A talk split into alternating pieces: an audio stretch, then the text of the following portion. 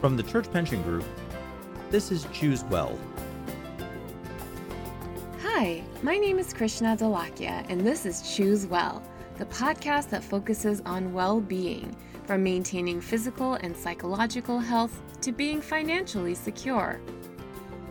Today, our subject matter expert is Jody Horseman. Happy to be here. Who is a licensed clinical psychologist and clinical addiction counselor. Jody is the Chief Clinical Officer of the health system Aspire, Indiana. She has had a lot of experience working on crisis and disaster relief, along with other areas of psychological wellness and well being, and has led webinars for CPG in the past. Jody is a Credo Psych Health faculty and has contributed content for CPG's e learning resilience course. And I'm so excited to have you with us today, Jody. Welcome. Yeah, how are you doing? I'm doing well. Getting used to working at home. Yes, I'm I'm getting used to working from home and I'm currently recording this podcast from my closet. That's very adaptive. Yeah, all for you, Jody. Thank you. So, uh, today's podcast is going to focus on neuroplasticity and how we adapt to change and why making change is so hard. And, you know, when we were coming up with the focus of this podcast, you know, the first person I thought about was you, because you've had so much experience working in this area of um, neuroplasticity and change, and you work with people all the time. And I just wanted to ask, how did you get into this field? Well, that's a that's a great question because I I did not begin in this field. So as we talk about change, um, I actually began college uh, in aerospace engineering. Uh, I wanted wow. to be an aerospace engineer, and then uh, after about a year, I decided I just really that wasn't uh, feeding any passion. And the course that I had had that I really enjoyed at that point uh, was in the behavioral sciences. And um, so that's I, I decided I was going to uh, change my major, much to the dismay of my advisor and and my parents, uh, who thought I was going from you know this hard science to a to a soft science and uh, were concerned about my future. is there a relationship between aerospace engineering and behavioral health and psychology? yes, there is actually because there it's about systems. You know, the systems of uh, how, how do you keep a plane in the air? How do you how do how do things work together? And uh, the same can be applied to human behavior. Well, I'm glad that you stuck to this uh, path because I know you've helped helped so many people. Going back to this topic of uh, neuroplasticity and change, you know, the one thing that I hear when I'm working with people or presenting at a conference is that change is so hard, right? Like it sometimes takes many attempts to um, trying to adopt a change or change a behavior or a health habit. And it can be so discouraging. And I just, you know, wanted to ask, you know, why is it so hard? You're right. That's a kind of a universal truth, right? That people come up with is uh, think we want things to be different, um, but it seems so difficult. So uh, I think one of the things that that uh, affects that is neuroplasticity. It's the way that that our brains work, uh, because because our brains are so very very efficient at um, kind of learning something and forming a neural pathway, which is a, uh, basically a, an autopilot. Think of it as an autopilot for your brain, right? So we may learn something, uh, and it may take us some time to learn that, and it can be quite complex. So if you think about like learning to drive a car, uh, and then once we learn that and repeat it so many times, our brain actually physically forms that neural pathway. So uh, it becomes like a little superhighway. So we don't have to think about it anymore. That's our brain's way of, of allowing us to attend to other things. And so that becomes ingrained. And then when we go to do something different, uh, you might notice, let's say you went to go and drive a friend's car that's a stick shift and you drive an automatic, and all of a sudden things just don't seem right you know uh, it's sometimes where are the buttons where even if i switch in my own car uh, to to my other car like where's the wiper i'm hitting the turn signal when i meant to turn on the wiping the wipers mm-hmm. so it's uh, you know it, really has to do with some of the biology in our brain. So how would you describe neuroplasticity? Is there like a, an actual definition? Neuroplasticity is really a, a well-formed connection uh, of neural pathways. So uh, just think of it as a muscle, right? So if you lift weights or you engage in a certain physical activity, those muscles gain strength, they gain bulk, um, they they work well together on a regular basis, and that's the same goes on in our brains with our with our neurons and the connections there, and so those connections form into, like I said, kind of a super highway. Uh, and that's uh, it's actual it's an actual biological change in our brain You know, I always think about when when I hear the topic of neuroplasticity, or I'm, I'm helping people understand it, like learning a language, right, or um, learning a musical instrument. And while you're doing it, it's so hard. But when you actually learn it and it becomes ingrained in your brain and your body and your soul, it is just like second nature. Hmm. Yes, and that's that's a great example about learning a language. So if you look at scans of like an infant's brain, there are so many neurons, so many connections there um, that basically uh, it, it's exponential, right? So um, anything that they're exposed to, um, and that is reinforced, the energy um, is is targeted to those neural pathways, right? Then uh, that grows, and the the others that are not used tend to be pruned away. But because we have so many when we're young, uh, we can learn things very very fast, and that's why kids, uh, younger kids, often will pick up a, a multiple languages, a second language, third language, so easily compared to an adult learning Yeah. uh, another language. If you look back in the history of um, behavioral sciences, there was a there was a belief at one point in time that, at, you know, when we turned 18, that basically our brain, not on that magic day, but you know, that our brain stopped forming, and it was really stroke research um, that that indicated no, we can continue to form neural pathways. Now we don't have access to as many as we did as an infant. Many had been pruned away, but we can definitely build and strengthen. Um, and we see that in people that um, have had loss of some body functions and things like that, and they've relearned. As a matter of fact, sometimes they'll uh, other pathways will be formed around that's damaged to uh, enable someone to engage in that behavior. Do you agree that like so- failure is a part of long-term success? That be- that the failure part might be that it's just taking a longer time to adopt the behavior and to build the new neural pathway in your brain. Oh yeah, absolutely. Uh, you know, if you if you succeeded at everything that you did, then you would not be growing, right? I mean, it's it's that I like to say, you know, maturity is is developed because we have faced and overcome an obstacle. If we've never had to overcome an obstacle, we're not going to grow. We're not going to mature. So that those are just kind of stair steps along the way. Um, I'm not going to go out and run a marathon tomorrow. It's highly unlikely that I'm going to run a marathon at all. Uh, but if I was, I certainly wouldn't start by doing that. It makes a lot of sense that I would maybe start with a, you know, maybe jogging to the end of my block if it was me, um, Right. and working my way there. And that same concept can be applied to any type of behavior change. That's a really good point, Jody, because when I when I think about the changes that we all have to consider in our life, it's not just isolated to health and mental well-being, correct? It's um it's like how do you be financially well? How do you um, find the most fulfillment in your life in a positive way? And that might mean that it might be the way you talk to yourself mentally or, or how, how you think about a behavior.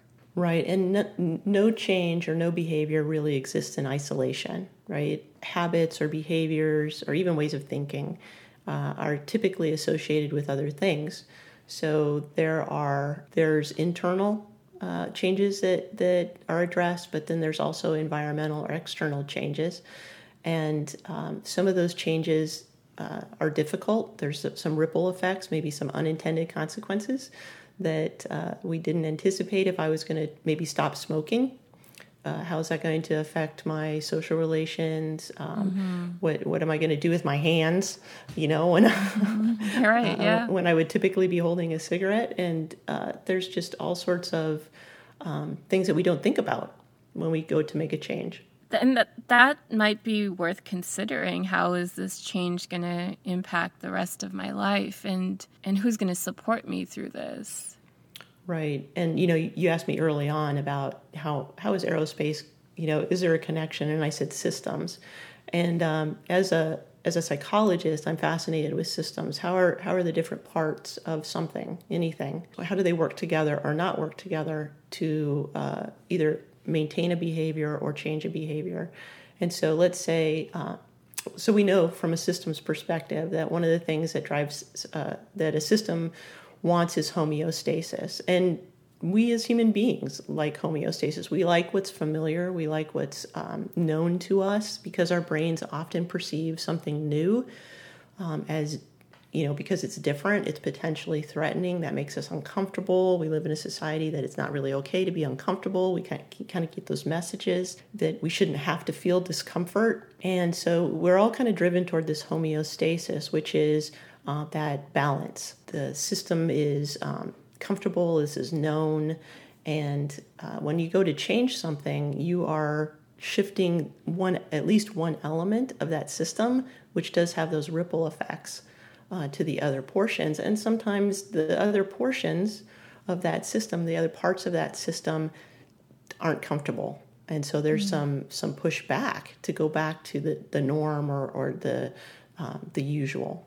It almost sounds like whatever change you make, whether it's small or big, you have to be brave right it's it takes a lot of courage because like you said you might you might face a, a backlash in a sort when you're hmm. trying to, you know, make it stick. Oh, yes, absolutely. So, um, you know, with every change, uh, so there's a saying that uh, is attributed to a Roman philosopher that with every new beginning is some beginning's end, right? So not only are you facing something new, something different that's probably going to be uncomfortable for a period of time, but you're, uh, you know, there's a there's a sense of loss as well.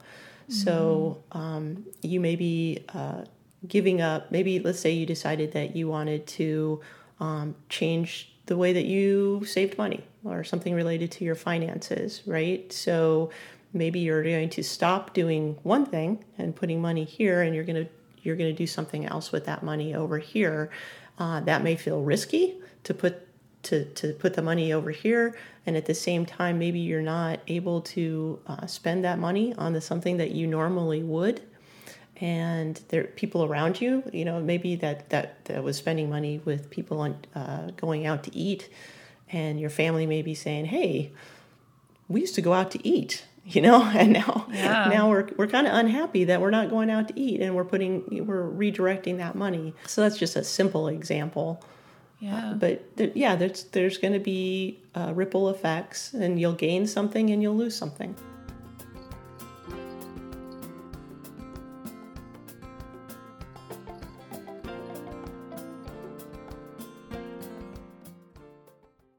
You had mentioned systems and in a, in a way really talking about how social connections impact change and the, the success and longevity of the change. Can you talk a little bit more about that, like developing new systems in order for the change to be successful? And how does our how do our social connections influence our um, success with the change? So we are uh, learning more and more about um, how the brain works, right? And uh, the messages that, that are coming into our brain and how that affects how we feel and how we think and how we behave. So let's take, uh, let's say I wanted to um, change the way I, I eat. Mm-hmm. And that's something that I really like to do. Uh, mm-hmm. So, but I wanted to, I want to change that and I want it to eat healthier. So maybe I am going to go on a particular type of diet, for example, and um, the people around me in in my family are not going to uh, be on that, that same type of diet. Maybe I'm just going to cut out sweets. So uh, I know that in the environment, the environment certainly impacts my ability to make changes because, like as we said earlier, these are progressive, right? I'm not going to um, typically just be able to change my entire life in a day. So I have to take some steps to do this. So I want to to not be exposed to sweets, but my family really loves having cookies or, or desserts or things in the house or high carb um, snacks. So it's going to be pretty difficult for me to uh, make that change in the midst of a system that also isn't making that change, right? And we hear this a lot with people that have tried to change their diet or exercise or, or things like that. The system around them, the people that support them or that they interact with on a regular basis, are not also are not making that same change. And so, if you're going to um, make a significant change, then you're you're much more likely to be successful in that if you have a support system around it. Now, can you do that uh, when your family's not making that same change? Yes, you can. Uh, but it'd be really important then for you to find a different type of support system that, that feeds and supports you in that. You may have uh, some friends that are going to um, engage in this with you as well, and so you have some accountability and you have some support and feedback. So you can build a system around a, a change, um, even if you feel like uh, you're doing it in isolation right now. There, you, you have the capacity to be able to to um, build a, a different type of system around you to support you. When when we think about change, a thing that I often experience when I'm working um, with people in groups or at a conference is that it's so it's so um, enticing to be a part of a program that advertises quick results and quick change, like the, a lot of those fad diets or, you know, get rich quick schemes. What do you think about those? Well, they would be great if they worked, right? I mean, uh, yeah. let's face it. I mean, we, we live in a, a society and a culture that is really uh, that really emphasizes uh, supreme convenience and instantaneous gratification um, you know, the thought of putting a baked potato in the oven as opposed to putting it in the microwave, it, most of us would be appalled um, at the extra time. so there's certainly a drive toward uh, easy access, easy change. Um, I would say that that for the most part, in, in, in my opinion, the things that, that are really quick are not tend not to be lasting. So, mm-hmm. you know, even if you're going to change a habit, let's say it takes, you know, 20 to 30 days to really change a habit. So let's go back to that neuroplasticity. Mm-hmm. Um, you didn't you didn't build that neural pathway overnight, right? It was it was repetition, it was practice, it was uh, continued use over time of that behavior or that thought or that belief that's built that neural pathway. And anything that's going to be that do this and it's going to instantaneous instantaneously change your life is highly suspect uh, because that's not how our brains work. And uh, it's also i don't think takes into account all the ripple effects right? Um, yeah. that are going to kind of you know surge back. And uh, because nothing exists in isolation. So anything you know if you're going to make a lasting change it's going to be something that you're going to invest in yourself. You're going to deliberately and intentionally take the steps to make this change over time, and you will build a strong foundation for that that is much more likely to withstand the test of time. And how does social media kind of play into this. Social media can be an avenue that actually leads to a lot of stress in our lives. Mm-hmm. And the way that society, like our standard for beauty and our standard for what is considered to be healthy, is so unrealistic, in my opinion, that it, it can lead to a lot of stress and a lot of feeling discouraged when you're not able mm-hmm. to to reach this this really high standard that you, you may have never been able to reach you know, just like in with your your body that you know what you eat, you are what you eat. What you take in cognitively, uh, what you see, what you're reading in social media, what you're watching on TV, uh, is feeding your brain, and it's happening whether you're consciously attending to it or not. So you can be driving past billboards or sitting in a in a office and see magazines right? So that these messages are coming in and they are incredibly powerful. You know i i've uh, had experiences where i my dad came to visit and and he was listening to a, a news channel that i don't typically listen to. And i just over he just would leave it on during meals and i would i found myself just kind of increasingly becoming a little despondent until i i didn't even think i was listening and uh, and then I would you know I started listening to the same messages and they were always very uh, engaging. I, our brains are built in a manner that that they are very attentive to potential threats. So anything that that's a negative message is going to get our attention much faster, and media knows this. And and anything that's new um, or drastic is going to get our attention faster. And so that's where some of these claims too of this, you know, this you're going to change your life in a day or a week, um, really get our attention. But the um, the stress you mentioned the stress, and and we get these messages all the time, and and you'll remember that I used the terms intentional and deliberate a mm-hmm. little bit earlier. And that's really hard to be intentional, to be deliberate, to be um, in this moment and, and make decisions about how you want to meaningfully change something when you're always in reactive mode, right? When you always feel like uh, there's a, a, potential threat or that there's something wrong or that uh, that you're just feeling very stressed out those messages think of that as your diet. What are you taking in? Who are you hanging out with? What what are you wa- looking at on facebook? Is it feeding you? Is it bringing you calm? Is it helping you be more mindful? Um, or is it really um, alarming you and continuing to activate our brains that there's a, a source of threat out there.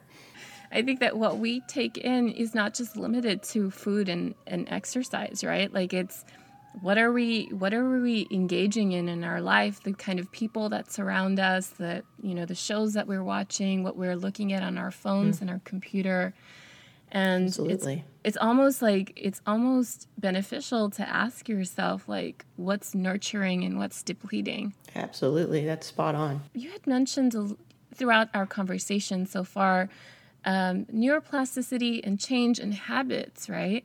But mm-hmm. ha- habits do become a part of our identity. So, is it fair to say that our habits become a part of our identity?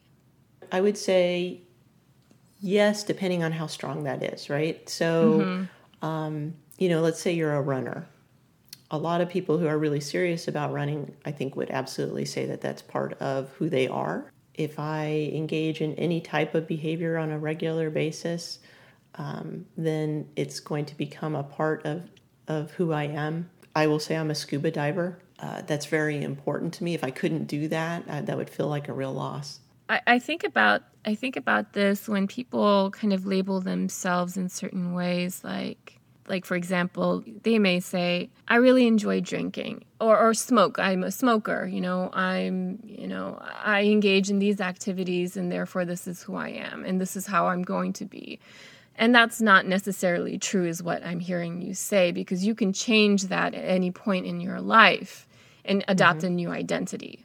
Oh yes, we can change things. Some some things are harder than others, but we have that's one of the the great things about uh, the way that human beings are built and who we are is that we we can make choices to change some really drastic things about ourselves. You know, and you hear stories about that, but. I was also thinking about what you just said in terms of our identities. And, you know, what also came to mind too were things like some huge things like retirement, right? And, mm-hmm. you know, if I work in a particular job, let's say I'm clergy, and I um, that's what I've done. And I'm going to uh, enter into retirement. And I know many clergy still continue to serve, um, but that's you know my day to day is so very different, and I have to almost uh, develop a, a partially a new identity. Or let's say that you've been a parent and you um, now are an empty nester like you know so a lot of our yeah. habits have habits built around them as well, mm-hmm. whether it's going to a certain place, meeting certain people, um, engaging our, t- our day progresses in a certain way. And if we can change those things and uh, adapt and find, uh, find new meaning and different meaning and new exciting things, and we can change all sorts of other smaller behaviors. Yeah, and I think it goes back to what you said about uh, what system are you in currently and how can you create a new system that supports you in the change that you want. I also think about like when you're trying to make a behavior change or, um, or reach a goal or create a goal. Uh, I, I can say this for myself like w- I really love learning and I love trying new things. And sometimes I fall into this I'm going to say trap that I do too many things at once.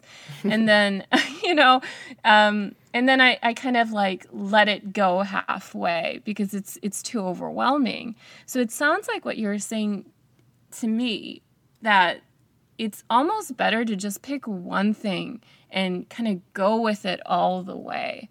Yeah, it uh, you know now sometimes you might pick one thing and you get halfway there and you go, yeah, that's not for me, like aerospace right. engineering.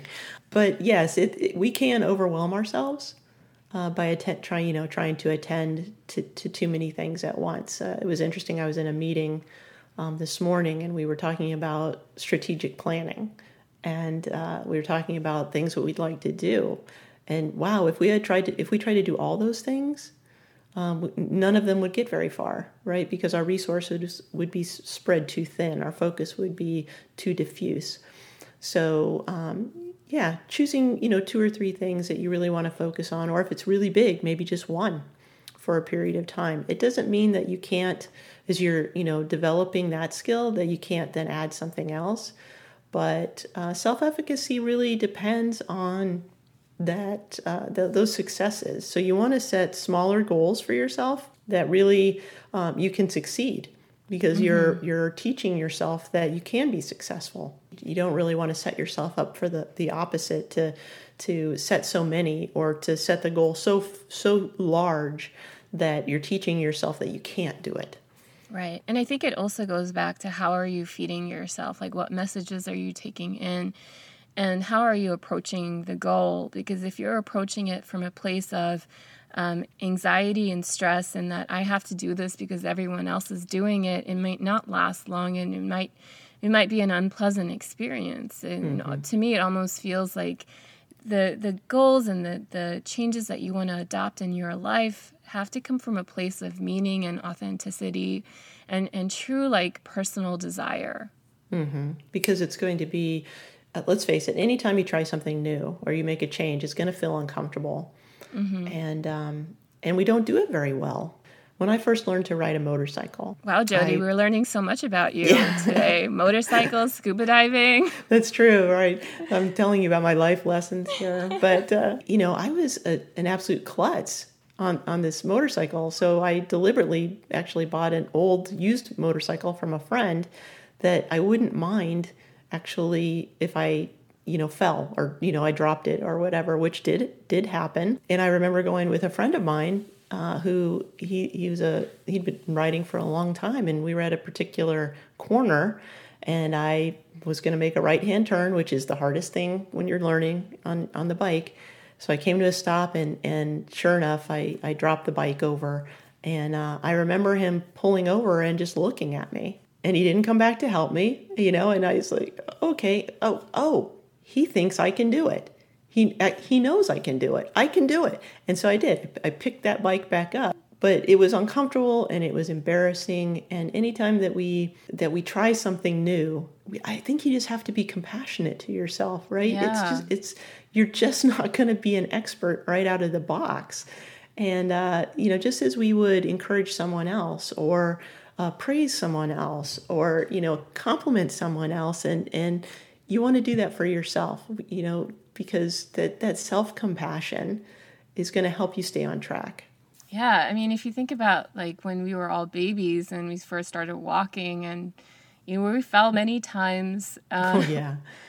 until we were able to actually start walking and we did it with a lot of encouragement and um, support. And i mm-hmm. think that you know, as we get older, there's so many barriers that we face, and it's our ego and the way we talk to ourselves, like self limiting and self berating internal mm-hmm. voices, can inhibit our success. So I think what you say about um, practicing compassion is is probably one of the most important things.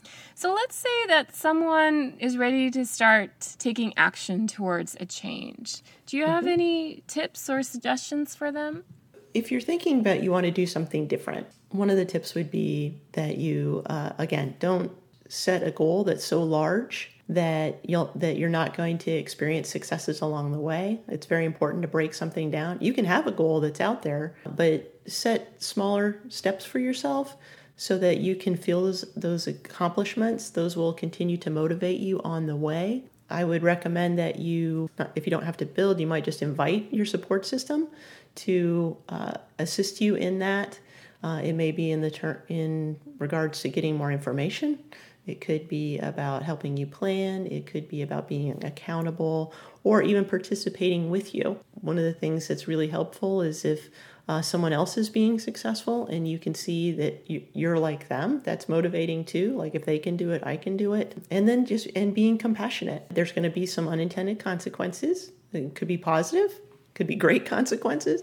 It could be things you just uh, that that kind of are irritating or feel like a little bit of a loss and you hadn't anticipated those so be open be curious about it uh, and and invest in yourself you know it's uh, learning something new is is growing and developing and, and I think that's so important. I recently heard someone say that, you know, whenever you're learning something new, it's a combination of competency and confidence, building those mm. two things. And, nice. and, part of that is it's like in order to build your confidence, like you said, you have to try and fail and try and fail and succeed, try, fail, and succeed. And then mm-hmm. the other part of that is competency. It's like, how do you educate yourself? How do you really, like you said, invest in yourself, invest in the change that you are looking to make? And I, th- I think with this particular topic, uh, the Church Pension Group CPG's online learning center has some really great courses that can help you along your path towards maintaining and succeeding with change. Jody was one of our um, was the subject matter expert in the resilience course, which is a six part course on r- different aspects of resilience. Um, that can be really great for you to listen to if you're looking to start a change. Also, the visioning course and the SMART goals course. So, take a look at the resource section in the podcast if you'd like to be directed to those courses. Well, thank you so much, Jody. This has been so informative. Thank you. Thanks for having me. That's it for today. Thank you for listening. Theme music for our podcast is by Fran McKendry. Be sure to visit the e-learning library and learning center on cpg.org for wellness resources. And please join us again for Choose Well. This material is not a substitute for professional medical advice or treatment.